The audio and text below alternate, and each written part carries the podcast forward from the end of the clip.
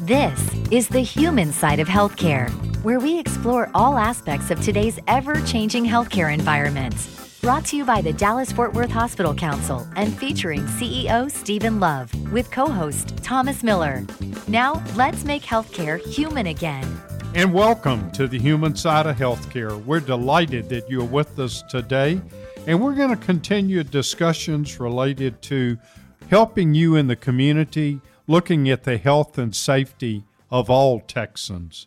We're delighted today that we have a geriatric medicine specialist, Dr. Jennifer Attmore. She's at Texas Health Presbyterian Hospital located in Allen and also with the Texas Health Physicians Group. Dr. Attmore, welcome to the show. Thank you. It's a pleasure to be here. You know, when we think in terms of geriatric senior citizens, as we look to the future, in your estimation, approximately how many senior citizens will call Texas home, say by 2050? And how do you think that's going to change? Well, it's estimated that about about 20% of Texans will be over the age of 65 in 2050. And that is very much in keeping with the trends that we've seen over the past several years with a, a big boom in the over 65 population. I can tell you that in my practice, I have a specialization in geriatrics, and I'm also an internist. So I previously had a practice that was approximately 60% under 65, 40% over 65. But in the last several years, I'm in an area where there's a tremendous amount of growth, and the biggest well, I've had a huge amount of growth in that population. So now my practice is heavily weighted to the over 65 group. What are some of the key facts related to seniors and when they fall? Well, it is a major issue in geriatrics. Um, one of the things that makes geriatrics special is, aside from looking at all the, the baseline medical issues that everybody, you know, potentially can struggle with through their adult life. As you enter the geriatric age groups, there's sort of specialized syndromes that become more more specific to that age group. And one of those is falls. And there's a lot of factors that come into that, but some some key facts are that millions of people fall annually in that age group over 65. Falls are one of the, the single largest cause of death and injury in elderly people not so much as a result of the fall itself immediately, but most often as a consequence of sequelae from the fall, of complications or other limitations that are born from the fall. But about one in four people over the age of 65 fall per year, and that's up from about one in three back in 2010. And once you do have a fall, your risk of a second fall doubles. So it's something that you know, once those factors are in place that have led the person to fall, they're more inclined to have additional falls. Of the people that fall, about one in five will have an injury. Three million are often treated in the ER, and about 800,000 of those treated in the ER are hospitalized with either the big two factors are hip fracture or head injury. About 300,000 people are hospitalized for a hip fracture. And the most common cause of traumatic brain injury in people over 65 is from a fall. So this is pretty substantial information in regard to why it's important to look at this issue and try to prevent it as much as we can. In your opinion, what are some of the common factors or some of the conditions that are more likely make you fall? Sure.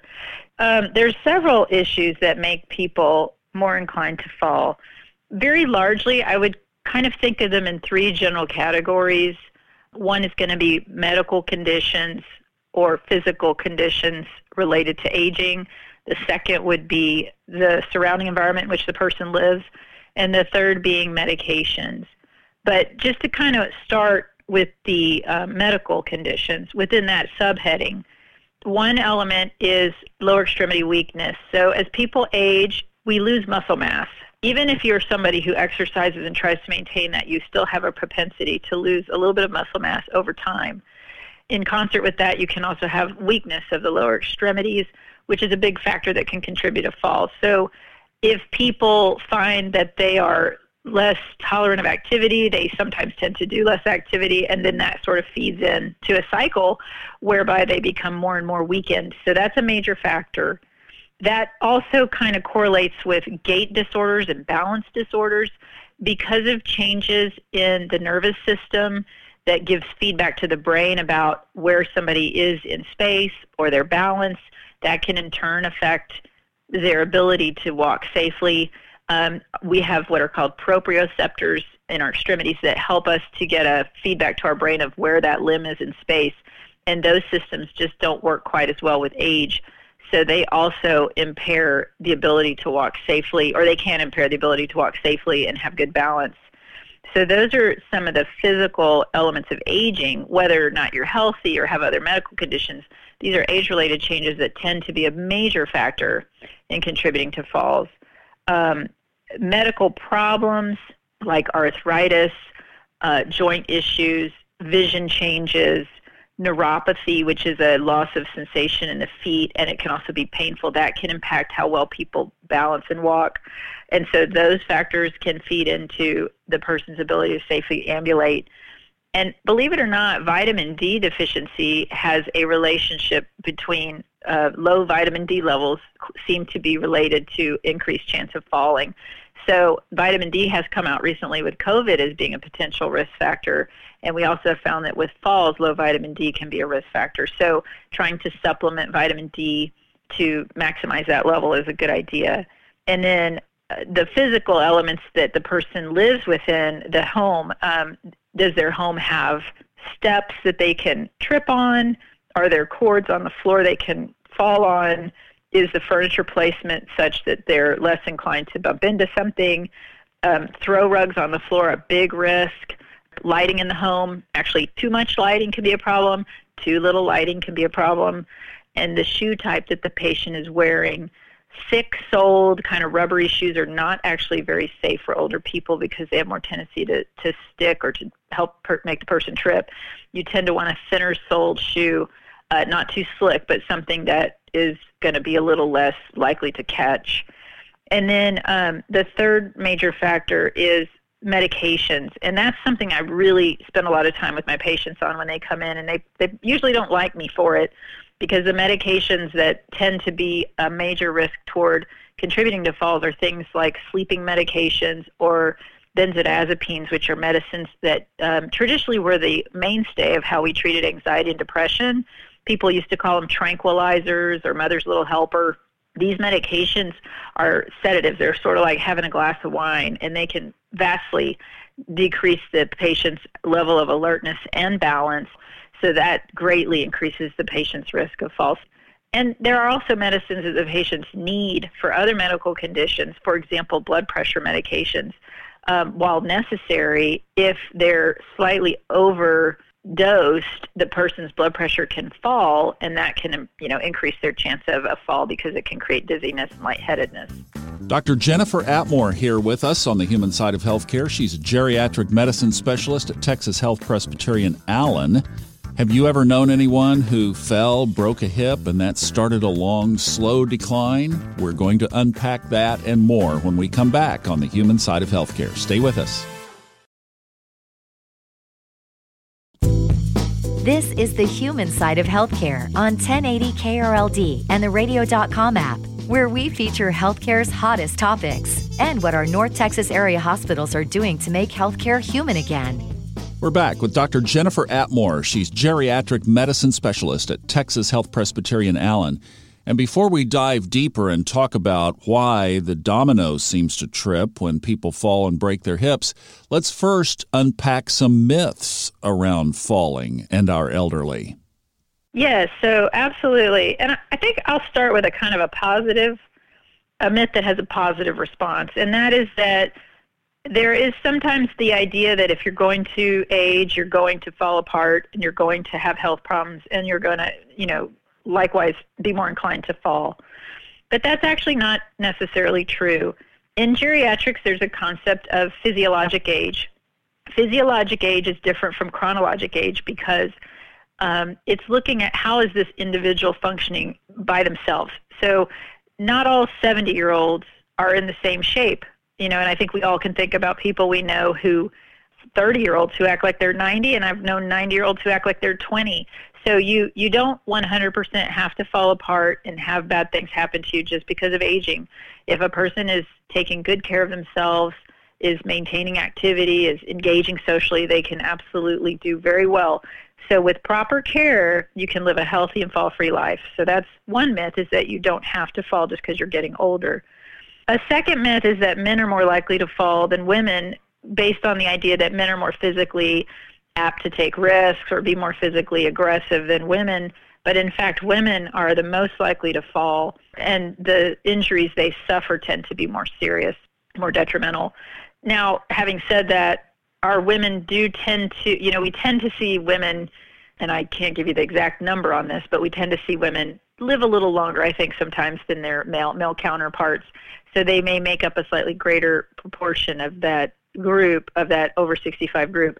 But I think because of the lesser muscle mass of women, you know, the, the issues of weakness and balance sort of become a little bit more of an issue. So I think that's another factor that may kind of predispose women. But it, in fact, it is more of a risk for women than men. Another myth is that there's no approach to help avoid falls. There's actually, in the geriatric community and training centers, I attended uh, UT Southwestern for my fellowship training. Um, there's definitely approach to trying to prevent falls. Um, there, the CDC has lists of fall prevention strategies, and there are different subgroups that make a lot of um, effort to educate people about things to be looking for themselves or for their family member if it's maybe an adult child that's concerned about their parent. So we definitely have strategies that try to minimize the chance of falling. So it's not something where we, we are helpless. Um, another myth is that if you fall, that's the end of your independence it's certainly a risk to lose independence after a fall, but if you can identify a reversible cause for the fall and try to impact that and improve that, patients definitely have the potential to rehabilitate, to improve, and to actually come back stronger and um, hopefully not have further falls. So there is always an option there. And the last myth I would say is that falls only happen because of a decline in health. Um, that's not true. We definitely see very healthy people fall for various reasons, um, and some of those being vision impairment, which is again, vision is most you know is very frequently affected with age, so that can be a common factor people are dealing with as they age. You know, you bring up some very interesting points, and you also mention frequently seniors when they fall may break a hip and that makes them immobile. And that becomes problematic for other medical conditions, doesn't it? Absolutely. One of the main reasons there's a medical condition, osteoporosis, that we attempt to try and treat in geriatrics, but also before geriatrics. Um, you know, when women hit the age of 50, it's recommended to start screening for bone density. And we do it predominantly in men, women, but men also can be susceptible to osteoporosis, which is the loss of bone density. But one of the reasons there's so much focus on that earlier in life, even before someone's 65, is because we know that if you have a hip fracture, your chance of complications and death goes way up if you have to be hospitalized. And generally, what happens there is again, it's not the fracture that causes the death of the person or the complications or the immobility. It's the sequelae, the after events. If a person's in the hospital for fracture, being in the hospital places them at greater risk of other complications like uh, pressure ulcers or wounds, clots in the leg, infections in the lung, decreased physical conditioning, which then it can impact their physical abilities later. And then if they're not able to rehab well, they may have limitations in how well they can ambulate or walk afterwards, and they may be dependent on medical equipment to help assist them, or in some cases, if people are uh, fearful of falling again, and they may not want to ambulate, or they may choose to become wheelchair dependent and focus or, or become reliant on using a wheelchair instead of getting back up and regaining their strength and rebuilding their balance and stability. You know, I don't know the number of people who fracture a hip and then they don't survive for the next 18, 24 months. It seems like it's high to me, but What is it about the hip that correlates to that decline? It's it's a little under fifty percent of people uh, hospitalized with. I think that the number varies honestly between the sources that you look at, but uh, somewhere between thirty and fifty percent of people after a, a hip fracture do not survive the fracture because of all those complications that I discussed previously. But absolutely, there is a spiraling effect that can occur. There's actually a physiologic downward spiral called sarcopenia whereby a person has, um, they may have an injury or uh, an event that causes them to stop being as active and then that in turn doesn't allow them to be as active. If you've ever exercised regularly and you've developed this endurance that you can go out and you can walk or run a certain amount of distance in a certain t- time period and feel good but then if you stop when you go back to do that you can't do it. So what happens is these people will very very quickly lose their muscle strength and endurance while hospitalized. And then if they don't get back into rebuilding that and working on that and, and trying to build up their endurance, they'll continue to decline and then they're less able to do. So thus they lose more strength and, and uh, endurance. And it's this downward spiral and it can, it causes frailty and a failure to thrive. And it's, it's a major, uh, a major danger point for older people. Um, and there's definitely no pill for this. It's something where you really have to get them up and going and and rehab them and work them. But yes, emotionally, the fear of falling after a fall is a huge, huge concern, and it's a very difficult thing to overcome. Seniors will often not hydrate well because they don't want to have to get up and go to the bathroom, especially after they've had a fall if they're worried about that. So then we deal with other issues like dehydration issues. The issue of depression is extremely dangerous in older people, and after these kinds of events, that's much more likely to occur. Anxiety is more likely to occur and then they become immobilized not just physically but emotionally.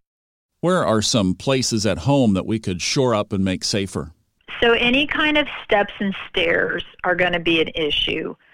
And I would say one area that I would think a lot about is entry into the house because you know you're coming in from the concrete which may or may not be even so if you have that you want to uh, illuminate it well you might even put little markers I've seen sometimes where people will paint yellow to kind of make it more distinguishable. But if there's an option to avoid that, if there's putting in ramps, grab bars, things like that, uh, can be very helpful. One of the biggest areas where we see problems is in the bathroom. Uh, a, a, huge majority of um, injuries occur in the bathroom. So grab bars, raised toilet seats. A lot of people will pull out their bathtubs and get walk-in showers that are really easy to get in and out of. You want to have something on the bottom to kind of prevent slickness on the shower bottom. There are companies I know that make step-in bathtubs and different things like that, but these can be really helpful things. And then I just think about things like you know, a lot of stuff, a lot of clutter in the home is always a problem. I used to do house calls, and boy, that's really enlightening when you actually see how people live, and you can really, really pinpoint quickly, hey, if we can move this and change this, we could really make this a safer place for you. So just making sure, you know, stacks of papers on the floor or books or um, lots of stuff on the floor really needs to be picked up. And this is where you probably might need another family member or friend or someone to come in as an objective set of eyes and just sort of scan the area and look. But that's a big issue. Um, I, I think cords, I didn't see that as much in home visits, but definitely if you've got cords running across the floor to plug in electronics or this or that, or telephone telephone cords probably aren't an issue so much anymore, but back in the day, you know, that would have been an issue. But those can be easily tripped on. And then actually pets, I have a lot of people who've tripped on their animals, so you kind of have to be careful there. And the other big thing that I've had about three people have major major injuries from is the uh, dishwasher door when they leave it down to load. You kind of have to be careful about things like that. But um, lighting is another one. Now they make these really uh, bright, bright illuminating uh, lights that can be really good, uh, kind of getting away from that yellow dimmer light. But again, overly lighting can kind of create glares and things, so you just want to be a little careful there.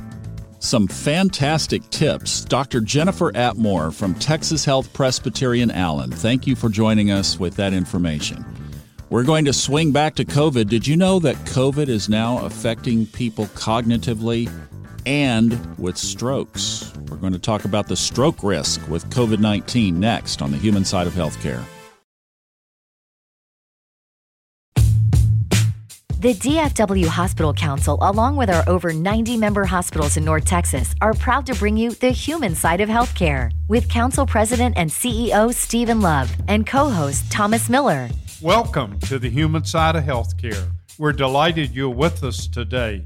You know, we've done a lot of programs related to COVID 19, but one thing we really haven't focused on if you've had a stroke or you a potential stroke patient, you need to know about some of the impacts of COVID 19 and what it can do to you. We are so delighted that we've got with us today Dr. Bartley Mitchell, who's a neurosurgeon at Methodist Health System.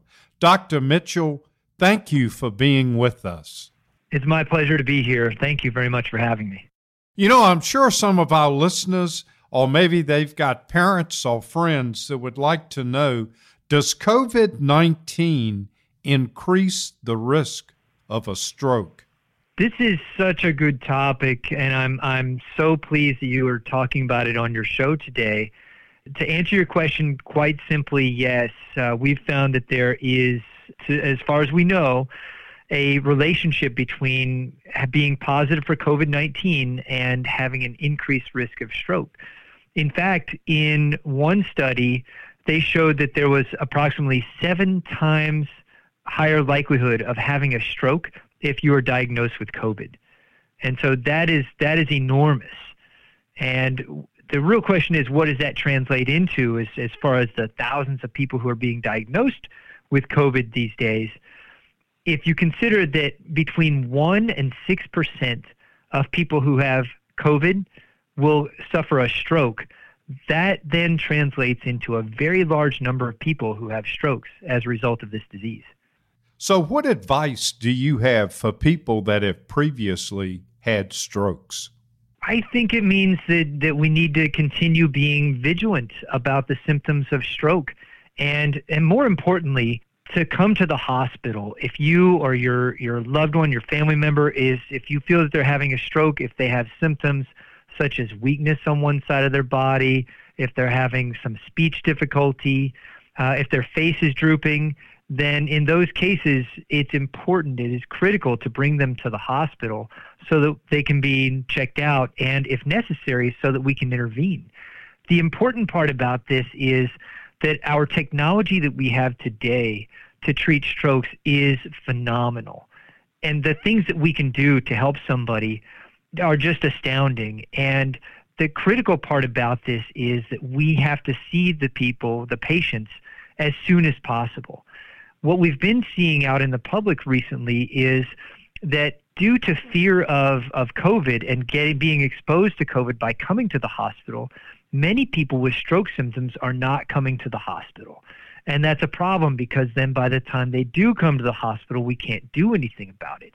But if they come immediately, we have so many great technologies that we can use these days that have really been developed in the last five years alone that have turned people's stroke symptoms around. And I think that's really the key message here. If you have the symptoms, please, please come into the ER.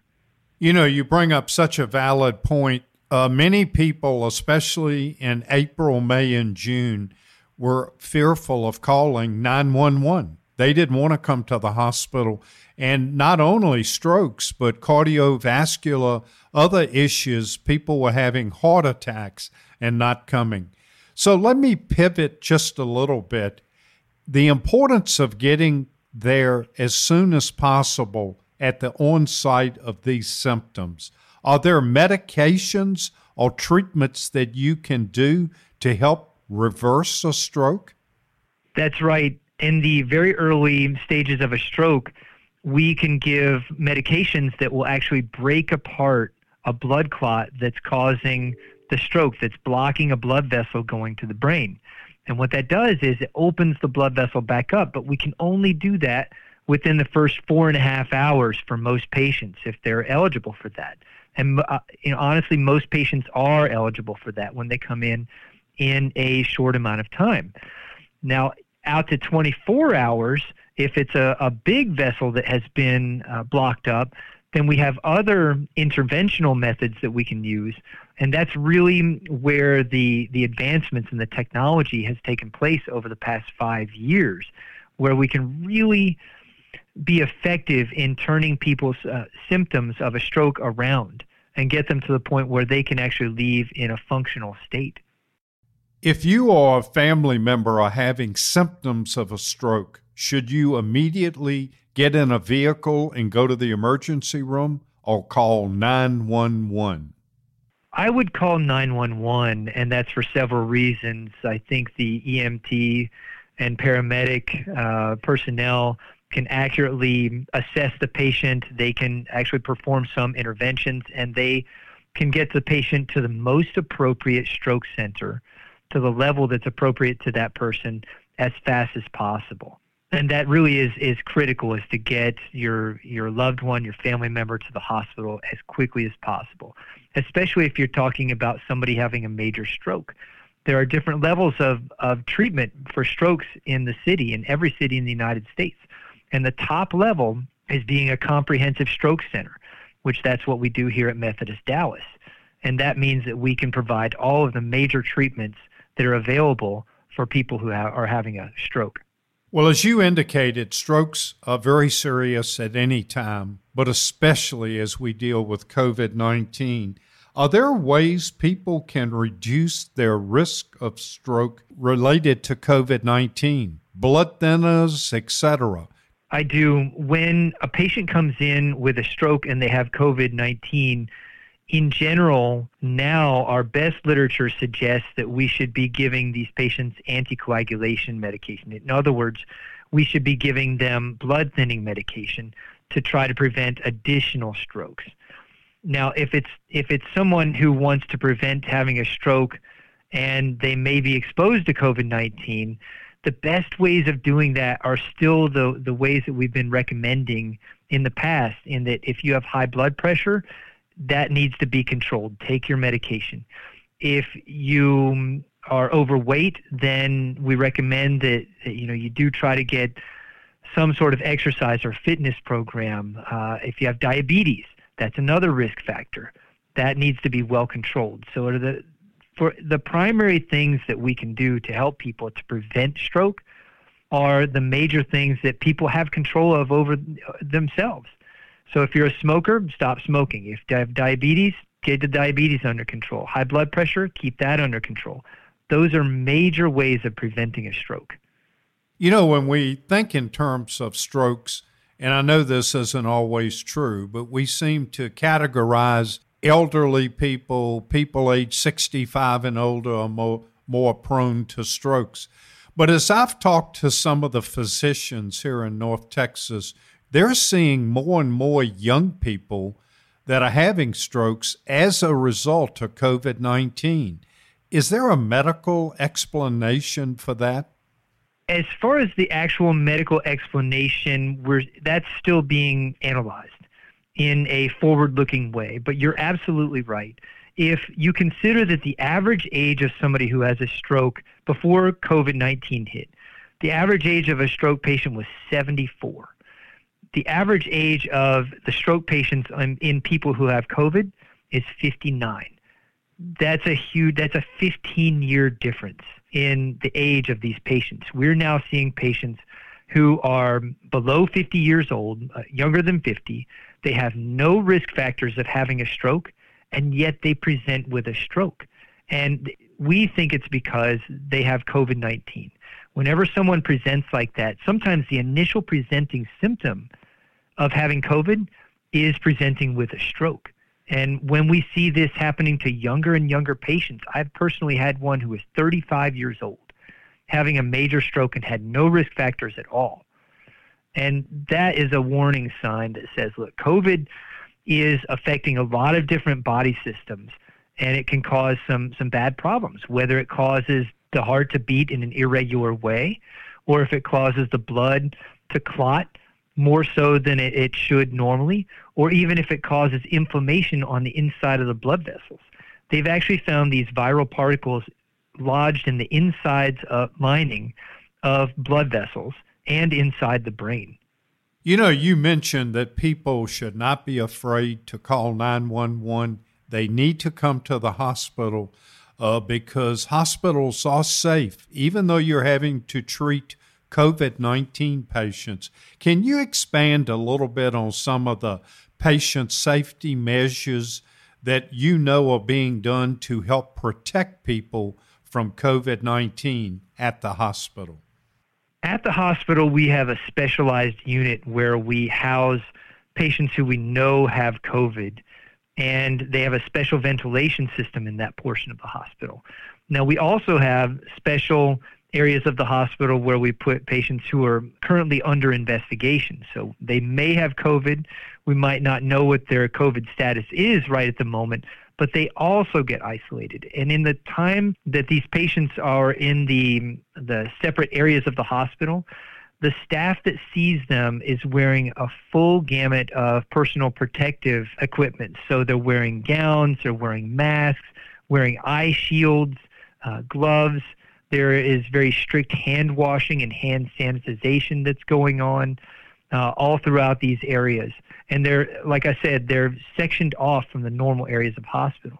Now, unfortunately, this also means that family members cannot come in to visit the, the patients who are under investigation for COVID because we don't want them to spread it to other patients who are in the hospital. Uh, but I think in order to maximize the benefit to our patients and the patients who come in sick, some of these measures are, are necessary.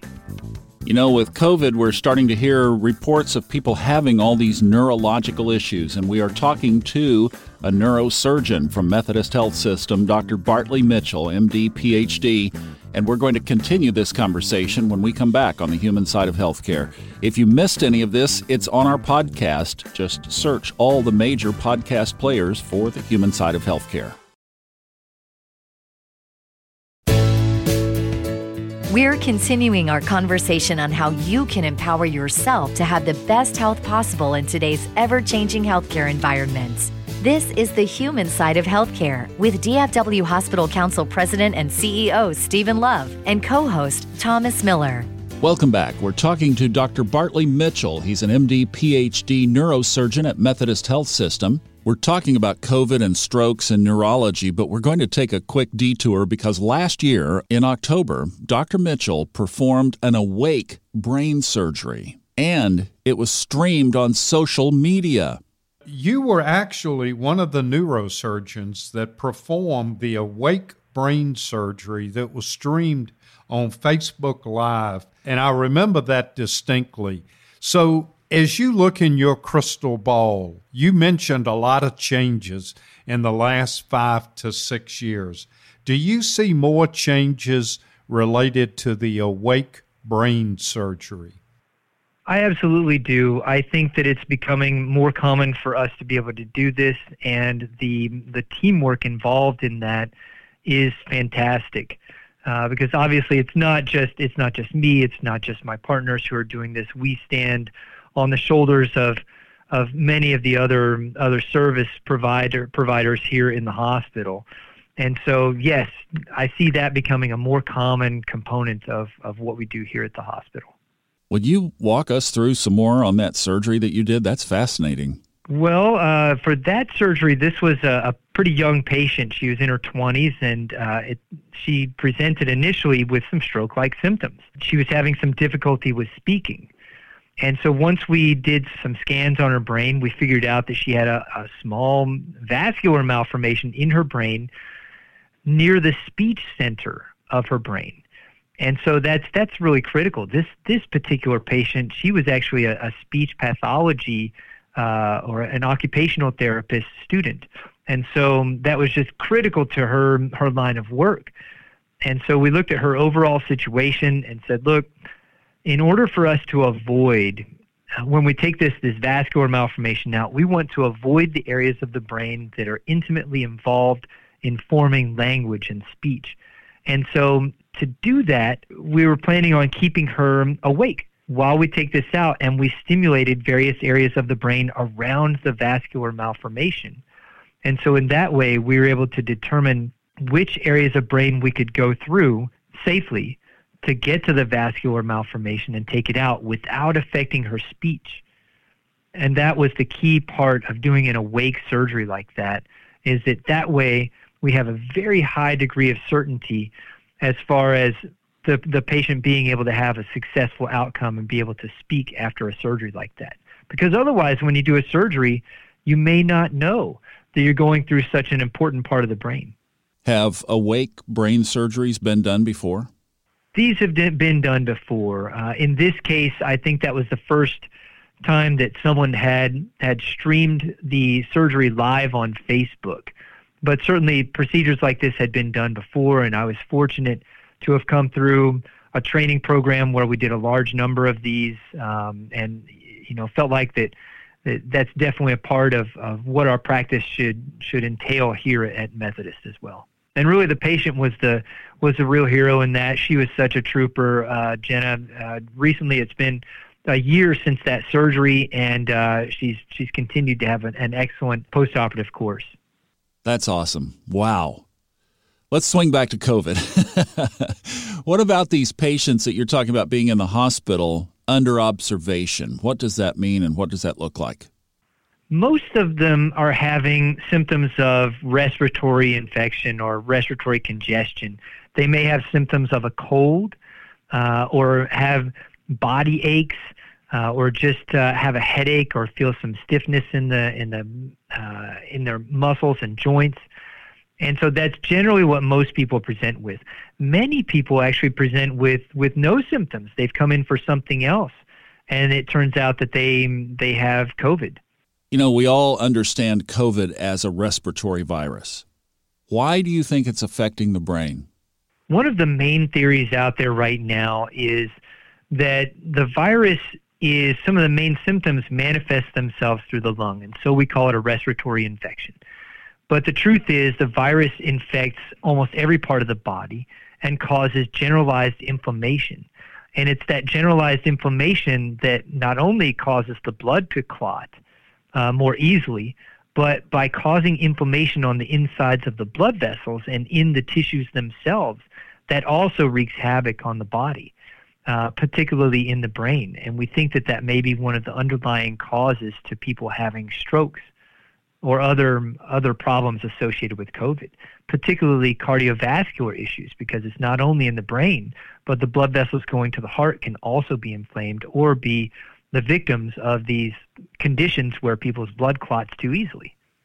You know, obviously any stroke is serious, but what is the level of severity that you are seeing from these COVID induced strokes? Most of the ones that I have seen have been serious strokes, but overall, I would say that the the strokes that we have seen from this probably are on a similar a similar overall degree of seriousness uh, compared to normal strokes. But the issue is that people are having younger individuals are having strokes who don't, don't have necessarily as many risk factors, and larger numbers of people are having strokes as a result of having the virus. And so that's really the, the part that has caused some alarm uh, out in the public uh, because there are some risk factors that we can that we can make better. You know, such as if you're a smoker or have high blood pressure or have diabetes, all of these risk factors you can control.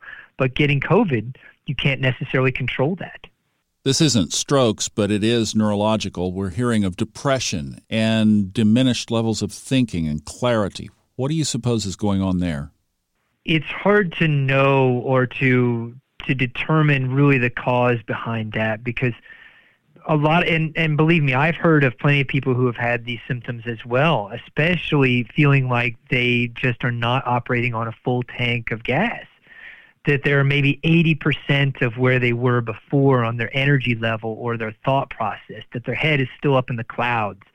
And that's that's actually a reasonably common longer term symptom that we're seeing here. I think until we really are able to to study this more, I don't know if we'll we'll determine what the cause is behind that or really how prevalent uh, symptoms like that are. But I suspect based on my personal experience with this in my patients, is that we may see more of that as time goes on. Well, and from your world, we have two very good reasons not to get COVID. We're talking about stroke, we're talking about depression. How has this crafted or changed your own perspective and message that you tell your friends, family, patients about preventing COVID 19?